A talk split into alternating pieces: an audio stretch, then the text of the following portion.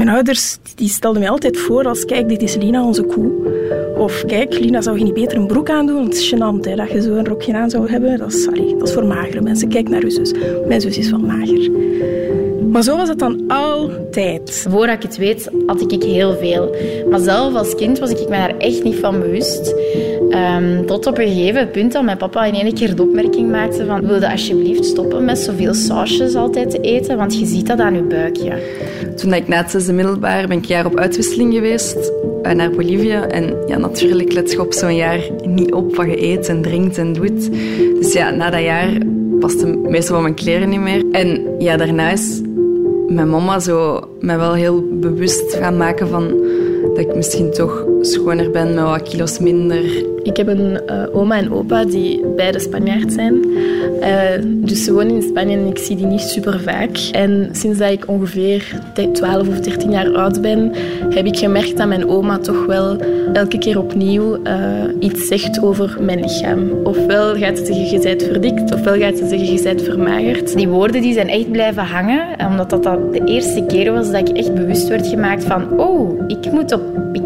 moet op mijn eten letten. Terwijl ik daar voordien nooit van mijn leven had bij stilgestaan. Momenteel draag ik ook nog geen rokjes, ik draag geen kleedjes. Niet, allee, de meeste mensen hebben alleen gezien in broeken.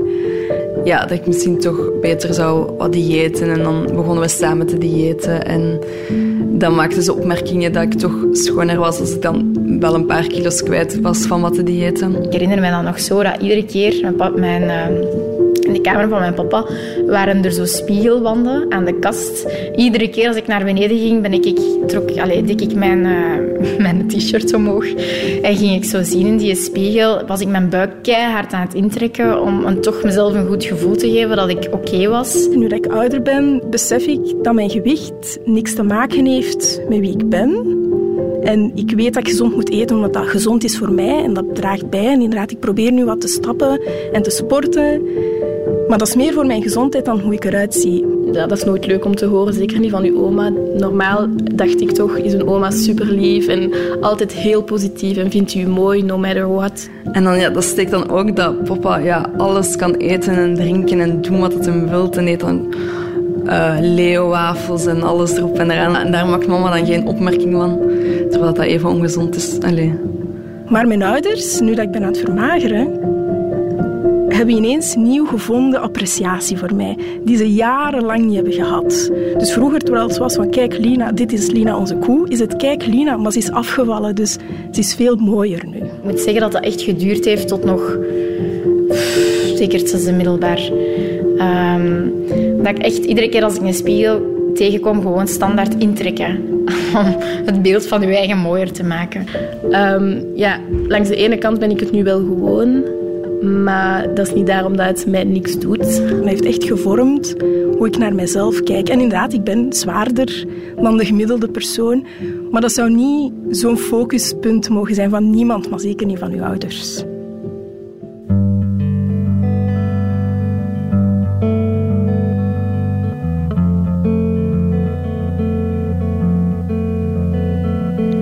Als ik in de spiegel kijk en ik niet meer op je lijk, mijn lijf.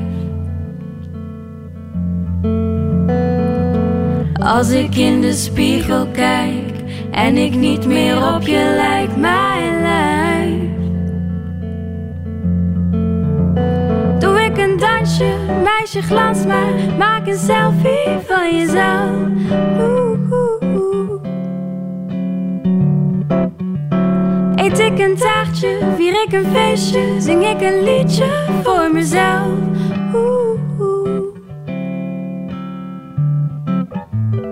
Van mij, van mij, van mij, van mij, mijn lijf, mijn lijf, mijn lijf, mijn lijf, mijn lief, mijn lief, mijn lief. Van mij, van mij, van mij, van mij, mijn lijf, mijn lijf, mijn lijf, mijn lijf, mijn lief, mijn lief, mijn lief, mijn lief, mijn je luistert naar Lijf, een podcastreeks van Radio 1, waarin ik, Leila Eldekmak, probeer te onderzoeken hoe het komt dat het lichaam voor sommigen een bron is van pijn, teleurstelling en verdriet, terwijl anderen erin slagen om het te vieren. In deze aflevering bekijk ik welke invloed onze ouders hebben. Want het was opvallend, toen ik startte met mijn interviews, hoeveel mensen de link leggen met hun eigen beeld en hoe hun ouders daarmee omgaan of gingen. Ik ben gaan spreken met dochters, met moeders en met dochters samen met hun moeder om te zien waar het misloopt en waar het net wel goed gaat. Je gaat verhalen horen van mensen die mij inzicht hebben gegeven of die mij inspireren. En het eerste verhaal komt van Siska. Ja, dat is ook geen dat ik heb meegekregen. Mijn, mijn mama is zoals ik. Ik kom niet uit een familie van bonenstaken. Ik heb dan de chance dat ik een uh, heel uitstralend gezicht heb. Je herkent haar stem misschien. Dit uitstralend gezicht is als publiek figuur altijd heel eerlijk en open geweest over haar onzekerheden. Ook over haar diëten. Maar wat weinigen weten, is waar dit begonnen is. Mijn mama heeft altijd gezegd, vanaf haar 75 gaat ze elke dag een patheken eten. Ik ken het, om zo, vanaf dan zegt ze, dan ga ik er niet meer naar kijken. Ja, ik herinner mij een periode dat mijn mama zo... Maar ik was een jaar of dertien of zo. En dan heeft hij zo een keer Weight Watchers gedaan. En dan was hij veel vermagerd. Ik herinner mij dat beeld nog. Mijn ouders gingen dan naar vrienden. En mijn mama had iets aangedaan. En ik weet dat hij naar beneden kwam. En dat ik echt zo... Wow, mama. Je is er keigoed. Dat vond ik vaak heel frustrerend. Ik zag mijn vriendinnen zes boterhammen eten. En ik had er dan twee, want ik wist ook van, als ik eet wat jullie eten, het is niet eerlijk verdeeld. Dat, daar, ik denk dat ik daarmee ben opgegroeid gewoon. Het is niet eerlijk verdeeld en je gaat moeten doen met wat je gekregen hebt. En zo zijn er nog opmerkingen. Niet alleen van haar moeder, die ze zich vandaag nog steeds helder herinnert. Mijn grootmoeder heeft mij ook heel vaak zo op mijn poep gepitst van, amai, jij zit er ook niet op vermagerd, hè? Zo, grootmoeders die waren keihard, hè. Jij zit uh, gewoon in het vlees, hè. En oh, jij lacht u dik, jij. Dat zei die ook altijd over mij. Dat heeft mijn moeder wel nooit gedaan. Mijn vader wel. mijn vader was wel, ah, ons olifantje. Maar ik kon nooit tegen mijn dochter zeggen, amai, dikke poep, dikke billen. Nooit. Ik kan dat nooit, nooit, nooit zeggen. Voor Siska, wetende van waar ze komt, is het nu een zoektocht om de juiste manier te vinden, nu ze zelf moeder is. Mijn dochter zit, zo, ja, zit in de tweede kleuterklas.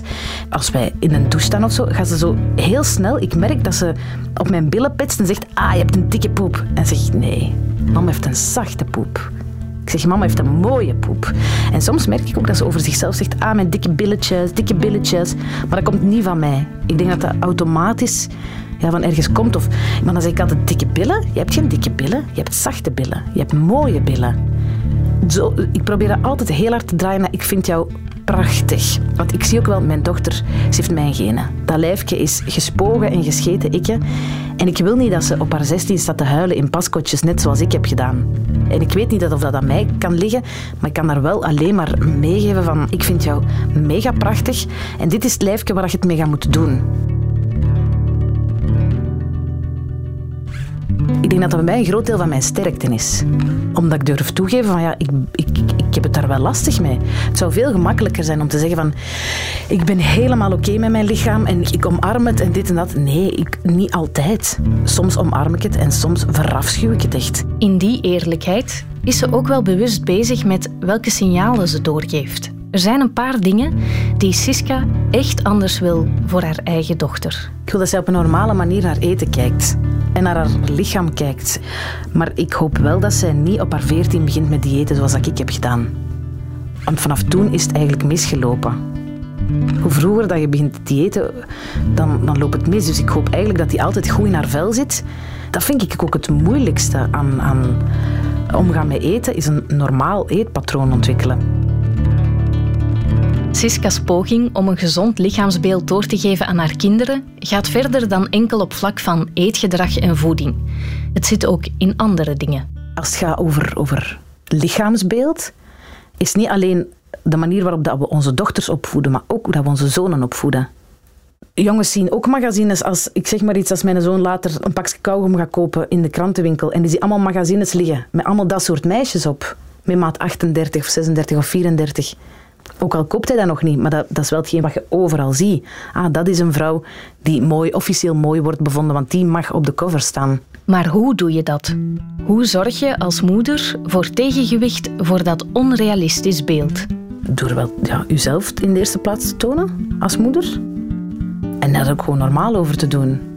Ah ja, dit, ja, dit is mijn lichaam. En die, die ziet mij met een blote en die kent zijn moeder haar lichaam. Dit is hoe een echt lichaam eruit ziet. Al is het vermoeiend om als moeder te moeten opboksen tegen een beeld dat overal aanwezig is en maar amper lijkt te verschuiven. Vanaf het moment dat er een ehm, voller model op een catwalk of op een cover van een magazine staat, is dat wereldnieuws. Dus dat is teken dat we er echt nog niet zijn. Totaal niet. Dat zou normaal moeten zijn. Ah ja, dat is mixy-matchy. Alles door elkaar. Een dunne, een dikke, een kleine, een grote. Iemand met, met vlekken in zijn of haar gezicht. Iemand, alles zou door elkaar moeten, maar dat blijft nog altijd wel... Oh, wauw. En weet je wat dat ook is? Het volslank model. Denk je, maar wacht even. Een volslank model. Die hebben dan maat 38. Die zijn niet volslank. Ik wil iemand echt volslank zien.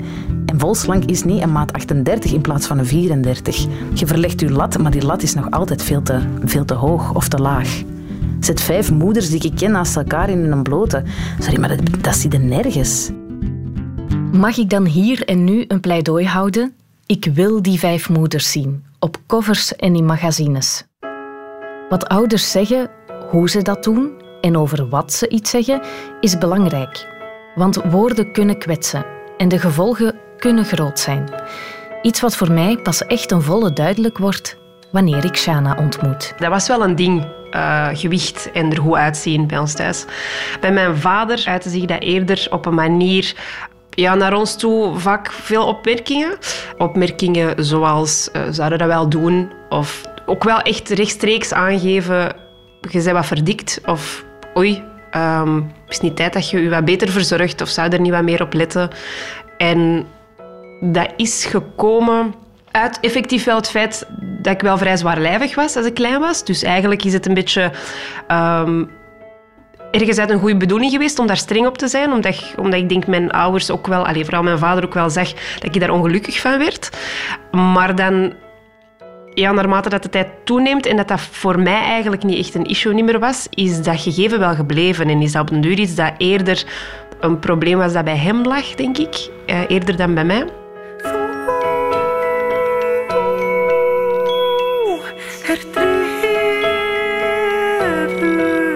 Een paar weken geleden um, belde mijn vader aan. Ik deed de deur open en het eerste dat mijn papa zei was... Ah, goed, je bent niet bijgekomen. En ik had die al een hele lange tijd niet gezien. En dan besefte wel, moet dat of zo. En dan, dan hoopte van, nou, moet je niet vragen hoe dat met mij gaat of zo. Dat zaadje is onvermijdelijk um, geplant. En je merkt dat dat nu zodanig diep geworteld zit, dat dat wel een fundamenteel onderdeel in mijn leven is geworden. En dat ja, mijn lichaam en hoe dat ik eet en wat dat ik eet en of dat ik bijkom, um, dat dat wel iets is waar ik elke dag mee bezig ben. Altijd.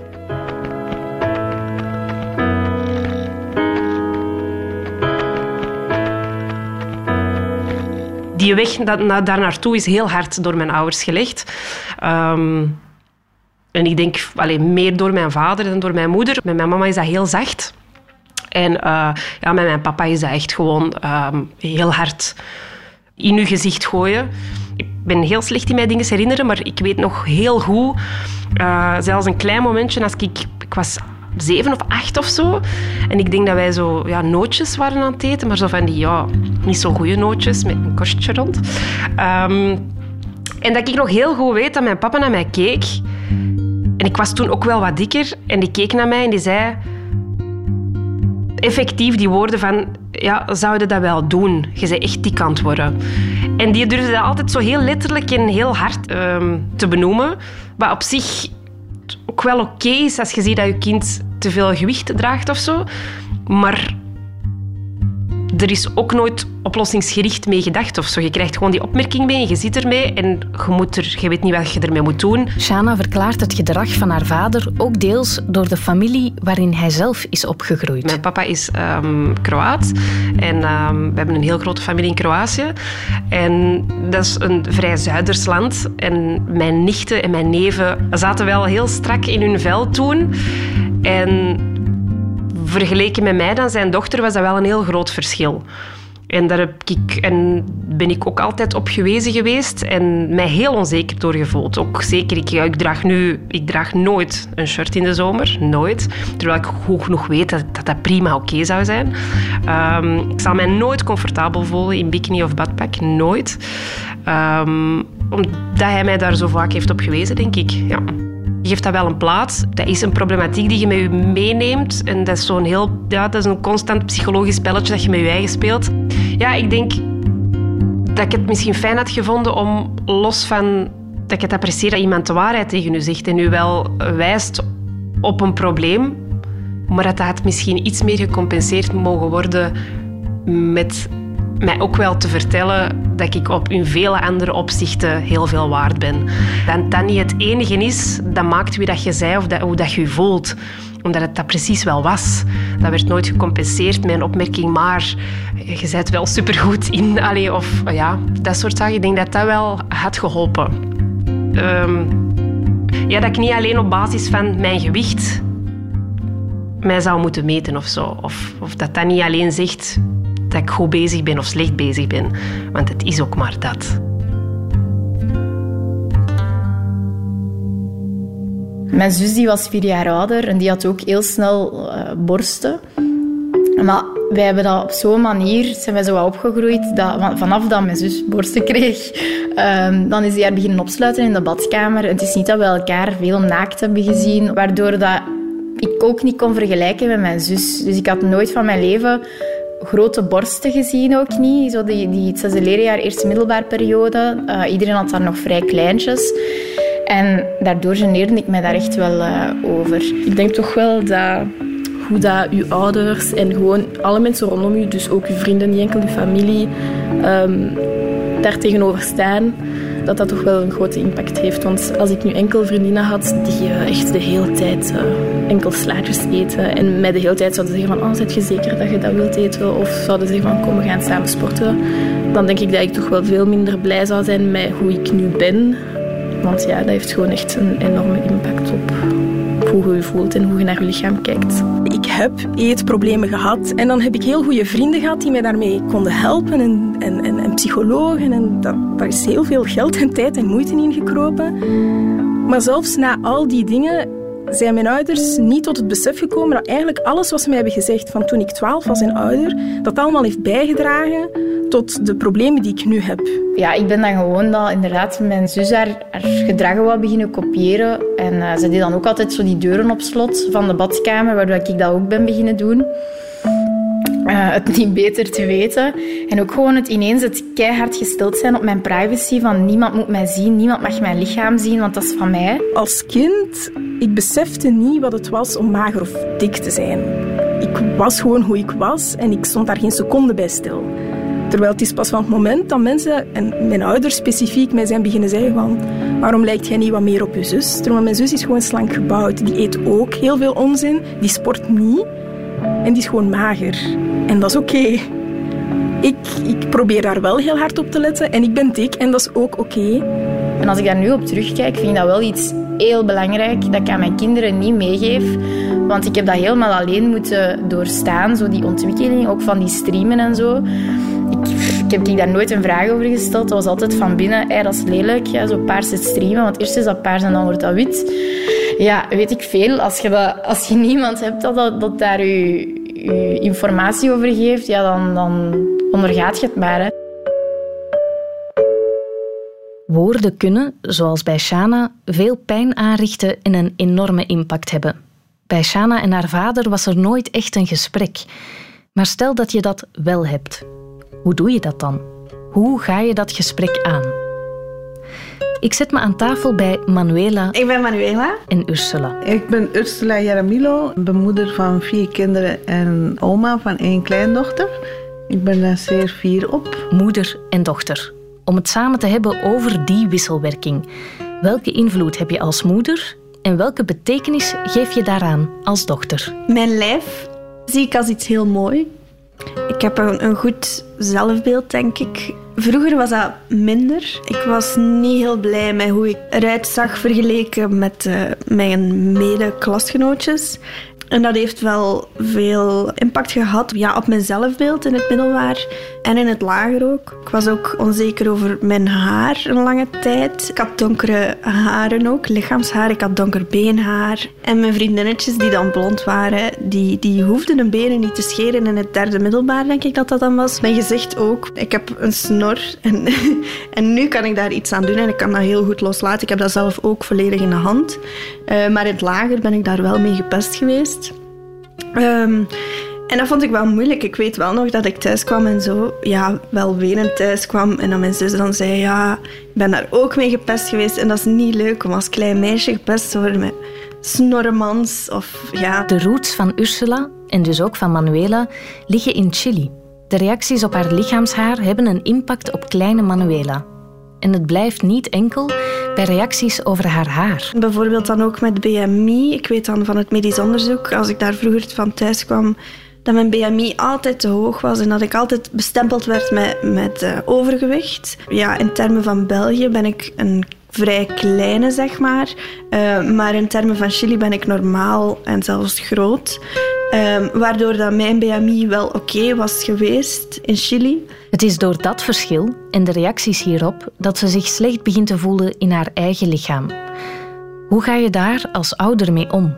Met dochters die huilend thuiskomen omdat ze gepest worden met hun lichaamshaar, met hun gewicht. Ik steek het en stak het nog altijd dat het een beetje uh, op racisme is, discriminatie van het uiterlijk van iemand anders die niet hetzelfde is als het gewoon beeld, om het zo maar te zeggen, te zaken.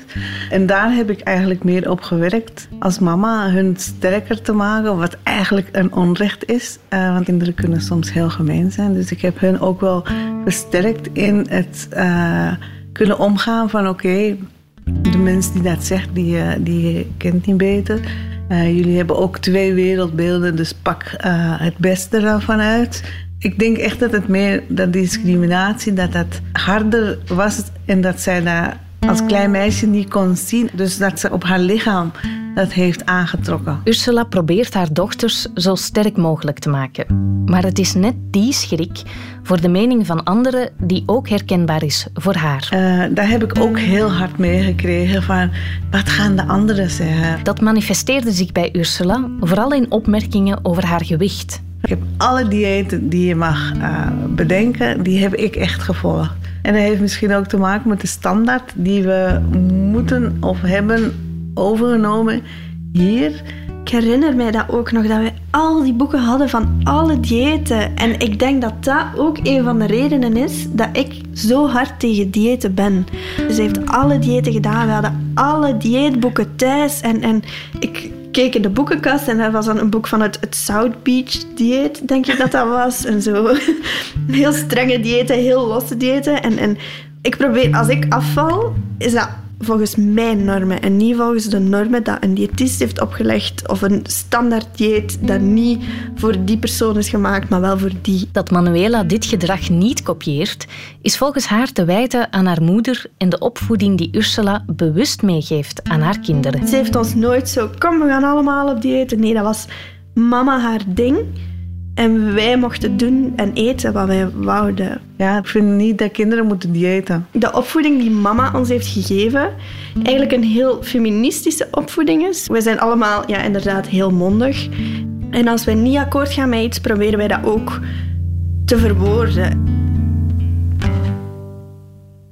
Dat je als ouder een immense impact hebt op het lichaamsbeeld van je kind, weet ook Janie. Al kwam die wetenschap niet van de ene dag op de andere. Het was een proces. Als kind was Janie zelf wat zwaarder, al woog dat toen niet op haar geluk. Ik was gezond, ik had geen problemen, maar wel altijd ja, zwaar gepest geweest. En dan als puber beginnen emotioneel eten. Uh, maar ja, ik had daar geen nood aan om daar iets aan te doen, want ik was eigenlijk nog altijd vrij gelukkig. Uh, maar dan nam niet weg dat ik ongelukkig werd door wat de mensen tegen mij zeiden. En dan ja, mijn man leren kennen. En ja, als twee, Bourgondiërs. Wij gingen overal eten. Echt, ja, gewoon een gelukkig koppel dat genoot. En dan zwanger geworden van mijn dochter. En daar is eigenlijk... Ik was zwanger en ik mocht opeens alles eten. Want ja, dat gaat daar dan toch af als je bevallen bent. Hè. Een zwangere vrouw. Alleen dat was mijn redenering toch. Uh, maar dat bleek dan niet waar te zijn daarna. Een paar jaar later is mijn zoon, was ik dan zwanger van mijn zoon. Uh, dus met die zwangerschap had ik al de gewoonte gemaakt van ook te gaan wandelen, uh, voor gezond te zijn. Ook voor een beetje voorbeeld te zijn naar ja, mijn dochter dan. Dat ik zag, zij at ook graag, ze snoepte ook graag. En eigenlijk zat de angst er erin dat zij hetzelfde zou meemaken als ik. Omdat ze was komen vertellen dat ze haar op school dik hadden genoemd. Ik heb daar echt voor liggen huilen van, oh nee, wat gaat er dan met haar gebeuren? Terwijl ik eigenlijk, mijn gevoel van toen deed er niet meer toe. Dus ik was eigenlijk wel een gelukkig kind. Maar het enige waar ik aan dacht, ja nee, ze gaan haar pesten. En dan gaat ze eindigen zoals ik, dik.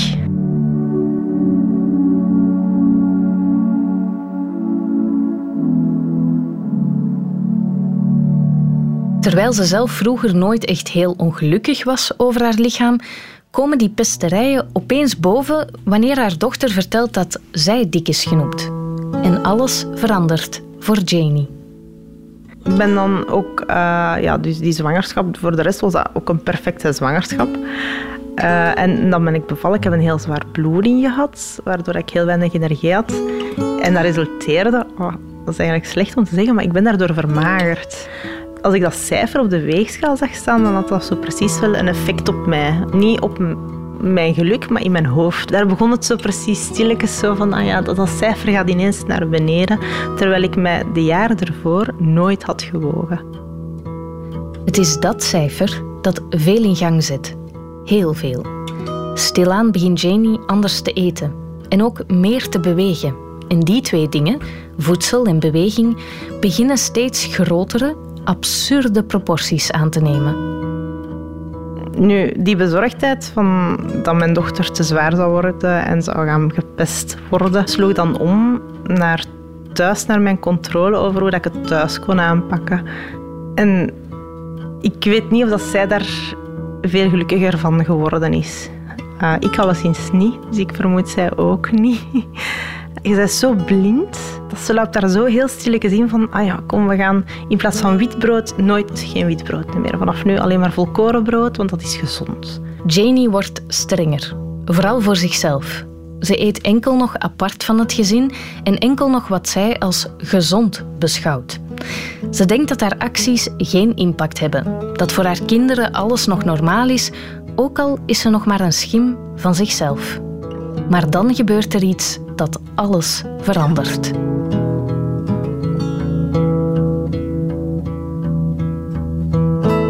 Op een bepaalde dag is dat kind naar mij gekomen met een boeketje bloemen. En ze gaf dat aan mij. Ik zeg, allee, wat, wat, wat heb je dat verdiend? ik zou het graag hebben dat je nog een keer lacht. Dan heb ik ingezien, dit is niet meer oké. En ze, dan had ze een beetje later gezegd, dat heeft mijn man dan tegen mij verteld, ze wou je eigenlijk een doosje chocolaatjes gaan halen, omdat je dat zo graag at vroeger. En je dat nooit meer hebt gegeten de laatste tijd. Maar ik weet, pak dat ze dat gedaan had, was ik waarschijnlijk echt boos geweest. Dat, dat is echt vreselijk. Um, maar dat heeft echt, echt mijn ogen open gedaan om te beseffen van... Ik, ik deed hier niet meer voor mij. Ik heb dat zo'n impact gehad. Mijn dochter die zag echt haar mama wegkwijnen. Ik heb mijn eigen gewoon mishandeld voor de ogen van mijn kinderen. En dat is nu nog maar heel recent uh, dat ik dat tot, tot, dat besef ben gekomen.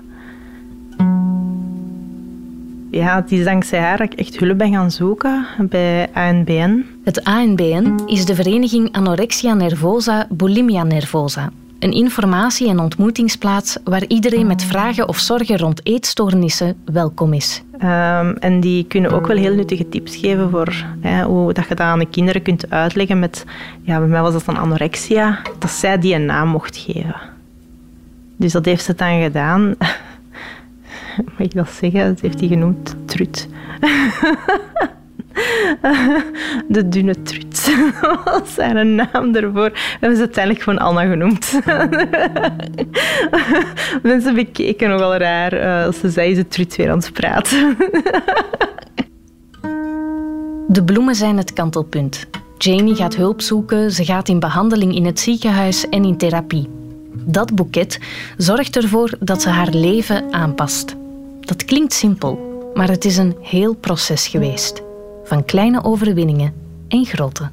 Zeg, die eerste pistolet dat heeft bij mij bloed, zweet en tranen gekost om die binnen te krijgen. Als ik dan naar haar keek, wist ik wel waarvoor ik het deed.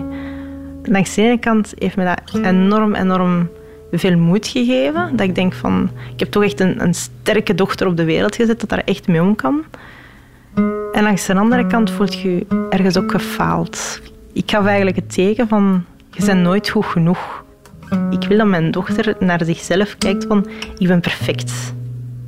Met alles wat ik heb, ben ik perfect. En dat kun je pas laten zien als je als mama ook zoiets hebt van, het is allemaal, alleen ik ben oké. Dus niet specifiek voor haar, ook voor mezelf. Want dat is ook, je moet er als, als mens ook egoïstisch zijn, want je doet het niet alleen maar voor je kinderen en meer, maar je moet het ook op een bepaald moment echt voor u doen.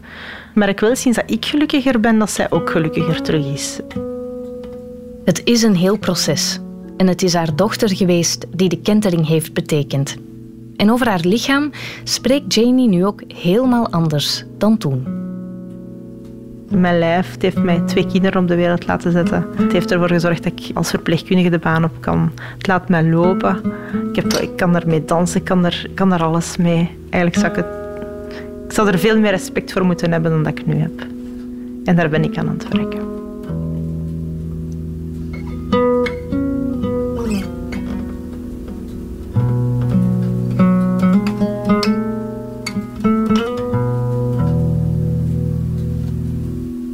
Spelen een grote rol in hoe kinderen kijken naar hun lichamen. Soms niet enkel door wat ze zeggen of doorgeven, maar ook door ze mee te nemen naar bepaalde ruimtes, plekken. Vraag maar aan Latifa. Langs de kant van mijn mama merk ik dat die zich veel minder schamen om hun lichaam, omdat die ook van een heel jonge leeftijd heel veel naakte vrouwen hebben gezien. Heel veel naakte vrouwen zien. Dat is wat Latifa, je herkent haar waarschijnlijk vanuit de eerste aflevering, al van kleins af aan meekreeg van haar moeder. Elke week gaan ze samen naar de hammam. Dat was eigenlijk gewoon een heel normaal gebeuren dat je naar de hammam bent. Dus die zijn echt opgevoed met heel veel ja, naaktheid te zien, vrouwen onderling, waardoor dat die ook minder complex hebben over hun eigen lichaam. Ik zie dat ook bij heel veel uh, Maghrebijnse vrouwen bijvoorbeeld. Zeker allee, de, de oudere generatie, de eerste en tweede generatie ook nog wel. Uh, die generen zich bijvoorbeeld ook niet om, om, om hun BH uit te doen en dat je dan hun borsten ziet en die zijn zich aan het omkleden. Terwijl ja, bij, ja, bij mij bijvoorbeeld, ik ga me daar veel makkelijker om generen, omdat ja, die dat westers gegeven, dat is ook heel anders. Zo, dat is zo wel interessant om zo die verschillen zo daarin te zien. Bijvoorbeeld ook bij, onze vrouwelijke familieleden, zeker de eerste generatie, moet je echt niet, niet afkomen met en ik voel mij lelijk en ik voel mij dit, oh ik wil mijn borsten niet laten zien, want ik schaam mij. Dus ook als je naar de hammam gaat en je houdt je, je, BH aan of je zou een bikini aandoen, dan gaan die zeggen, allee, moet jij niet uitkleden? Zal jij nu toch niet naar zodat hij dat zo... En als je dan bijvoorbeeld zegt, ja, maar nee, ik geneer mij al zo, dat die dan zoiets hebben van, zeg, iedereen is hier om zijn eigen te wassen, hè? Niemand is hier om te kijken naar je formaat of naar je figuur. En ook hoe dat je die vrouwen daar zo ook bezig ziet met elkaars lichaam. Dat is heel fascinerend eigenlijk om te zien dat die elkaars rug schrobben en, en ja, dus ook dan, ja, dat is echt zo fysiek contact. Hè? Ik bedoel, en ja, die hebben alleen hun onderbroek aan, of zelfs soms is dat gewoon poedelnaakt, maar die leggen zo totaal niet de focus aan ah, ik ben hier een naakte vrouw aan het schrobben. Oh my god, wat ben ik hier aan het doen? Oh, dat is voor hun gewoon ja, je moet je wassen en ik raak niet aan mijn rug en ik ga dat gewoon aan de buurvrouw hier naast mij vragen, die dat zich ook aan haar kraantje aan het wassen is. En dan zegt die vrouw daarna ook van, ah, nu dat ik uw rug heb gedaan, doe jij ook even die van mij. En klaar, en iedereen wast zich. En ja, dat is zo'n ja, dat is zo'n heel speciaal gebeuren eigenlijk om, om te zien. En vaak lagen ze daar dan ook over hun mannen. Dat gebeurt daar ook wel. Dat is ook zo'n safe space. Daar hoort je ook echt van die meest absurde verhalen. Ja, mannen, daar kun je echt niks mee aanvangen. En dan maakte die zo de uitspraak zo in het Marokkaans van... Din, van dat is een man zonder handvaten. Zo van, hé, daar zit inderdaad toch ook zo niks mee. Dus ja, daar hoorde ook wel echt van die uh, grappige verhalen, zo dat vrouwen dan, uh, dan doen. Latifa gaat als klein meisje met plezier mee met haar mama. Het is vanzelfsprekend. Zij en haar mama in de hammam naakt. Maar wanneer ze in de puberteit komt, begint ze weerstand te voelen. Omdat je met, uh, vanuit de westerse context te maken krijgt met heel um, andere zaken en lichaamsverwachtingen en hoe dat je eruit ziet als, als, uh, als ja, jonge meisje, als puber. En je weet, dat, dat is ook niet bespreekbaar om te zeggen van ja, zeg mama, ik wil eigenlijk niet meer meegaan naar de want ik voel mij onzeker over mijn lichaam. Dus ja, van zodra dat ik eigenlijk de beslissing kon nemen van dat eigenlijk niet meer te doen, dan deed ik dat niet meer. En het is op een veel latere leeftijd eigenlijk dat ik terug dacht van hey, ik ga dat eigenlijk terug doen. Maar dan vond ik dat nog altijd heel moeilijk. Daarna heb ik mij eroverheen gezet, hè, zo van klaargemaakt aan die klik. Verlangen we ergens niet allemaal naar een veilige ruimte waar we gewoon samen kunnen zijn zonder oordeel? Voor Latifa is dat de hammam. Het is daar dat ze van haar moeder leert om anders en milder te kijken naar haar eigen lijf en dat van anderen. Ondertussen heeft ze ook beslist om dat zelf ook door te geven aan de jongeren binnen haar familie. Al is het dan op haar eigen manier. Ik merk dat wel bijvoorbeeld bij mijn nichtjes, dat ik dat wel zo probeer mee te geven. Maar wat ik iets minder zou doen, en dan hoe dat mijn mama dat heeft gedaan, zou dat wel iets meer um, uh, open bespreken. Uh, dus in plaats van te zeggen, ja, kom, we gaan naar de hammam en je gaat er niet flauw mee doen. Kom. Dat je dan toch wel even aangeeft van, kijk, het is gewoon belangrijk om naar de hammam te gaan, want daar gaat je zien hoe dat echte andere vrouwen er ook uitzien. Dat je je niet ineens alleen voelt met die ene stream of met dat ene litteken of met die ene cellulitis of met... Allee, dat er allee, vrouwen zijn er in alle uh, geuren, kleuren en formaten. En in een hammam komt dat echt tot tot uiting. Uh, terwijl de naaktheid waarmee dat zij dan als jonge meisjes met te maken krijgen, dat is totaal niet de, de naaktheid, hoe dat die er echt uitziet en dat die dan een uh, verkeerd beeld gaan hebben, ook over hoe dat hun eigen lichaam eruit moet zien. En dat is toch wel een proces, dus ik ga denk ik eerder met mijn kinderen, of nu ook gewoon met mijn nichtjes, hun proces daarin volgen en respecteren, maar wel met als einddoel dat ze gewoon naar de hammam gaan om te zien hoe dat een echte vrouwenlichaam eruit ziet. dus uh, voilà.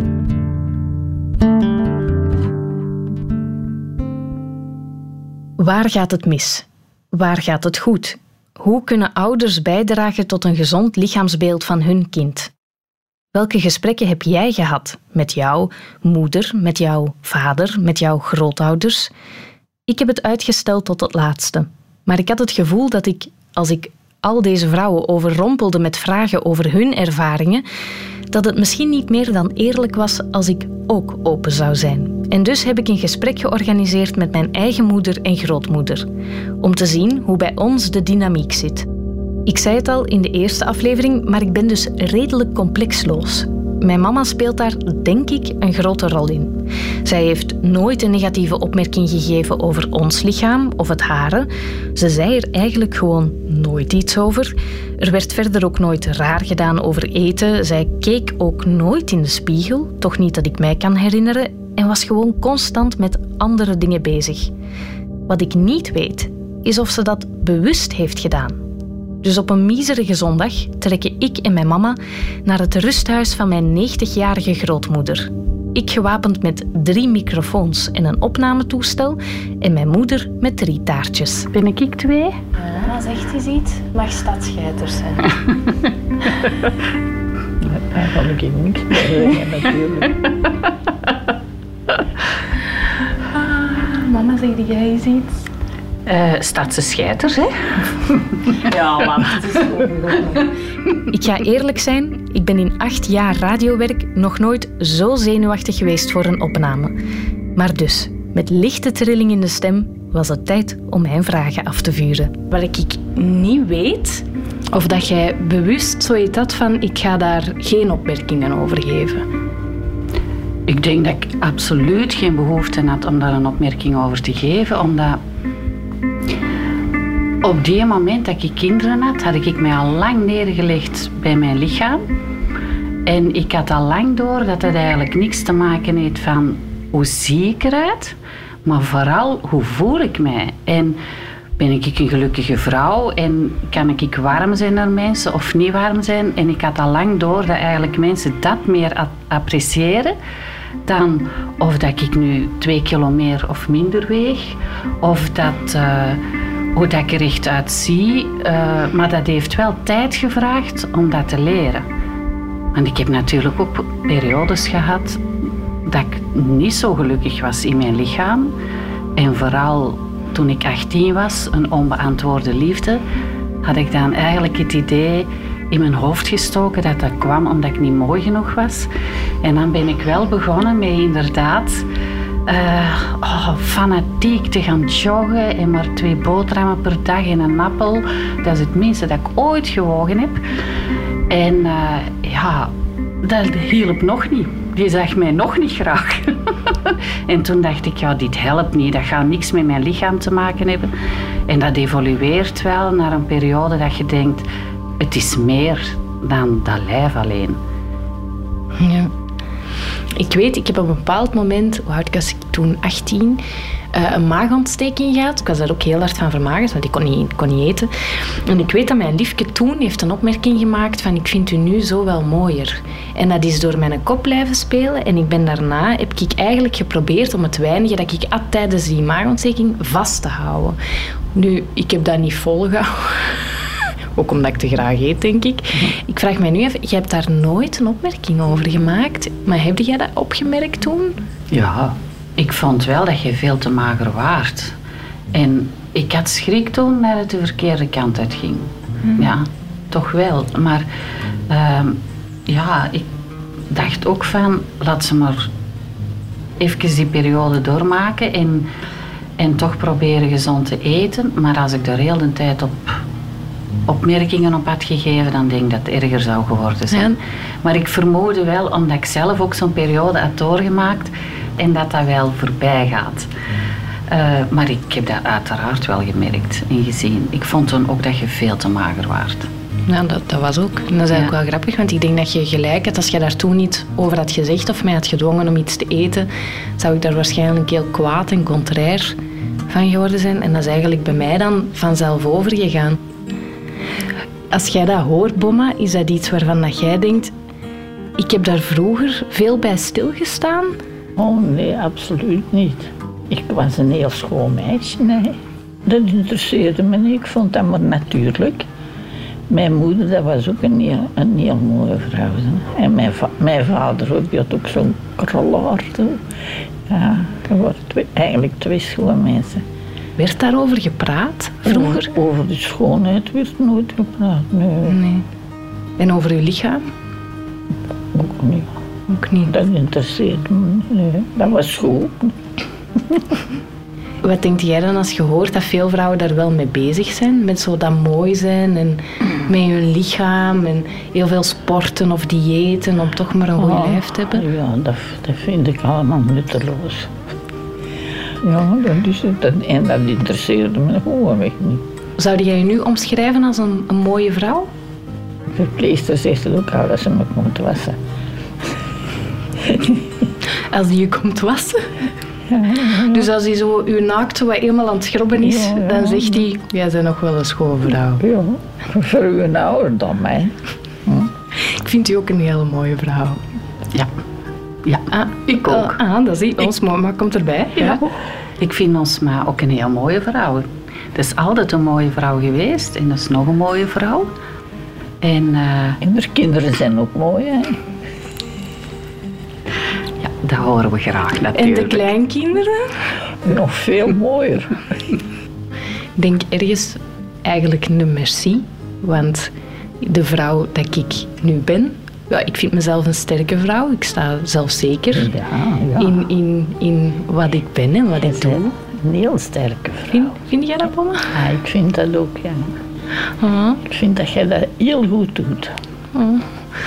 Ja. Absoluut. Wel, maar ik wil toch vooral jullie bedanken, want door dit te maken en bij mezelf stil te staan, denk ik dat een heel groot deel is om dat ik opgevoed ben en omringd ben door mijn prachtige moeder en een prachtige grootmoeder. En de manier waarop jullie dat hebben aangepakt, soms zelfs onbewust. Um, soms zonder dat je het weet. Maar ik denk dat dat wel een hele grote impact heeft ja, gehad. Ik denk dat ook.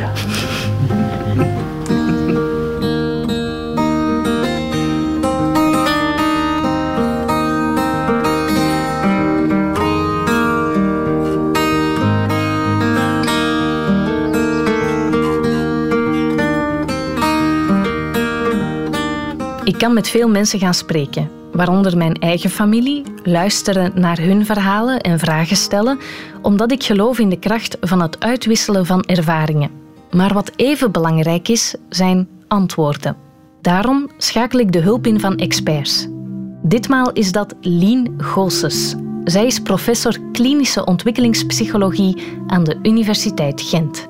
Dag Lien, als jij deze verhalen hoort, wat was dan het eerste dat je dacht? toch wel heel herkenbaar, wat bij toch het onderzoek ook wel ehm, merken en waar dat iedereen toch wel bepaalde ervaringen mee heeft doorheen zijn leven. Toen ik hieraan begon, zeiden heel veel mensen: Ah ja, maar die lichaamsontevredenheid dat is een verschijnsel van nu door onze beeldcultuur. Maar je moet maar naar de verhalen luisteren, naar al die moeders. Die waren daar jaren geleden al mee bezig. Ja, inderdaad. En het is toch wel iets wat we wel merken de laatste jaren. Er wordt altijd wel meer en meer focus op gelegd. We hebben natuurlijk ook meer tools die ons kunnen tonen hoe een lichaam er eh, misschien wel best of eh, niet mag uitzien. Ehm, maar het is wel iets van alle tijden. Hm. Ik merkte toen ik alles aan het verzamelen was dat ik wat overweldigd was. Zoveel opmerkingen blijven zo lang hangen. Woorden zijn niet onschuldig. Nee, dat klopt inderdaad. En ik denk dat er een paar mooie voorbeelden uh, naar voren kwamen.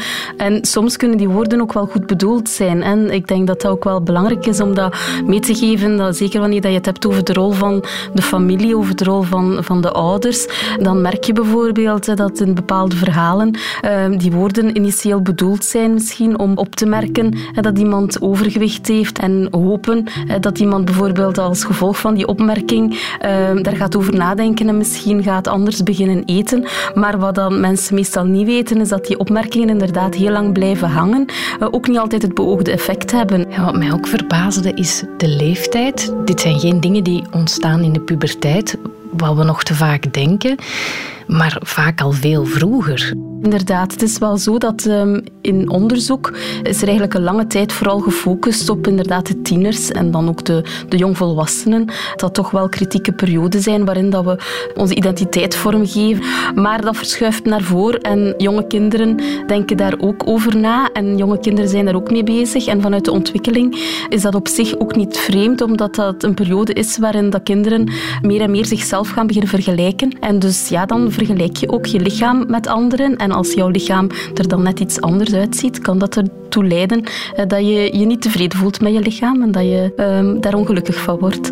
Ja, wat voor mij ook heel um, duidelijk werd, ja, dochters worden ook effectief nog te veel anders behandeld als het gaat over het lichaam. Ja, het klopt inderdaad wel dat er toch bij meisjes toch meer nog stereotypen leven als de meisjes dat belangrijk is om uh, mooi te zijn. Dus ja, ik denk die bewustwording daarvan als, als ouder, dat dat ook wel belangrijk is. Op welke manier geef je naar uw zoon versus uw dochter uh, signalen door dat jij het belangrijk vindt dat ze ja, goede dingen kunnen, dat ze veel talenten hebben versus en dan ze er mooi uitzien, dat ze er goed uitzien. En wat dat dan misschien meestal naar meisjes toegericht is. Is er een soort van graadmeter hoe het in België ervoor staat op vlak van lichaamstevredenheid? Wanneer dat we bijvoorbeeld dat, dat vergelijken met andere Europese landen, dat onze elfjarigen ook al bezig zijn met nadenken over um, hoe dat hun lichaam eruit ziet en zich niet altijd even tevreden voelen uh, met hun lichaam. Dus dat toont ook wel dat het ja, niet pas op 13, 14-jarige leeftijd begint, die lichaamsontevredenheid. En wat ook wel opvallend is bij die cijfers, is dat wanneer dat we dat vergelijkt met de eigenlijke gewichtstatus van die kinderen, um, dat dat ook voorkomt in een groep kinderen die een normaal gewicht hebben. Dus, en dat is ook wel opmerkelijk dat kinderen die een normaal gewicht hebben toch aangeven dat ze liever magerder willen zijn en dat ze zich niet tevreden voelen met hun gewicht. Dus ik denk dat dat wel iets is om in toog te houden, omdat dat natuurlijk, ja, als dat blijft duren, kan dat tot meer ernstige uh, onzekerheden en problemen leiden op vlak van lichaam en uh, eten. Is er een manier waarop ouders beter kunnen omgaan met die lichaamstevredenheid? Dat je kan zeggen van ja, zo pak je dat best aan. Ja, ik denk dat er verschillende dingen zijn die, die misschien wel belangrijk zijn of waar je als ouder aandacht kan aan besteden. Eerst en vooral is het belangrijk om een positief lichaamsbeeld te promoten. dat niet alleen eh, het lichaamstype wat dat het meeste op tv komt of wat dat tegenwoordig nog altijd het meeste in de media komt, dat dat nu het enige type is dat je moet nastreven om erbij te horen of om de moeite waard te zijn. Maar dat er eigenlijk verschillende lichaamstypes bestaan, realistische lichaamstypes, ehm, maar dat je tegelijkertijd ook ja, de functionaliteiten van je lichaam kan met je kind bespreken. Het lichaam dient voor meer dan enkel om er goed uit te zien. Dus dat maakt ook deel uit van ja, die positieve kijk op het lichaam. Dat je je lichaam leert aanvaarden, dat je ook de noden van je lichaam leert herkennen. Ehm, je kan je kind ook proberen weerbaar maken natuurlijk tegen alle invloeden van buitenaf. Dus ehm, alle invloeden, alle eh, druk dat een kind zou kunnen ervaren om er op een bepaalde manier uit te zien. Het feit dat je daar kan over communiceren met een kind. En tegelijkertijd natuurlijk, want dat zijn allemaal zaken waarbij dat ook nog altijd toch wel gaat over het promoten van een positief lichaamsbeeld en toch nog weer die focus ligt op lichaam, denk ik dat het evenzeer belangrijk is om ja, met je kind het erover te hebben dat het lichaam maar één onderdeeltje is van wie dat we zijn. En dat, dat je ook wel kan talenten hebben op andere vlakken, dat je ook wel goed kan zijn op school, ehm, dat het ook goed is dat je veel vrienden en leuke hobby's hebt. En ik denk dat dat ook zeer belangrijk is om niet te eng te focussen enkel op het lichaam, maar een kind eigenlijk het gevoel te geven dat, dat hij heel veel talenten en heeft en heel veel dingen kan. Het is dat wat uh, Shana ook aangaf. Wat geholpen zou hebben is als ik van mijn vader te horen had gekregen dat er meer was buiten mijn gewicht en mijn uiterlijk. Ja, het feit dat er ook nog andere zaken zijn die u de moeite waard kunnen maken, um, ja, speelt heel veel mee in dan de ontwikkeling van een positief zelfbeeld um, en de tevredenheid die je hebt over jezelf om zo allemaal sterkere mensen op de wereld te zetten. Ja, inderdaad. Oké, hartelijk bedankt. Graag gedaan.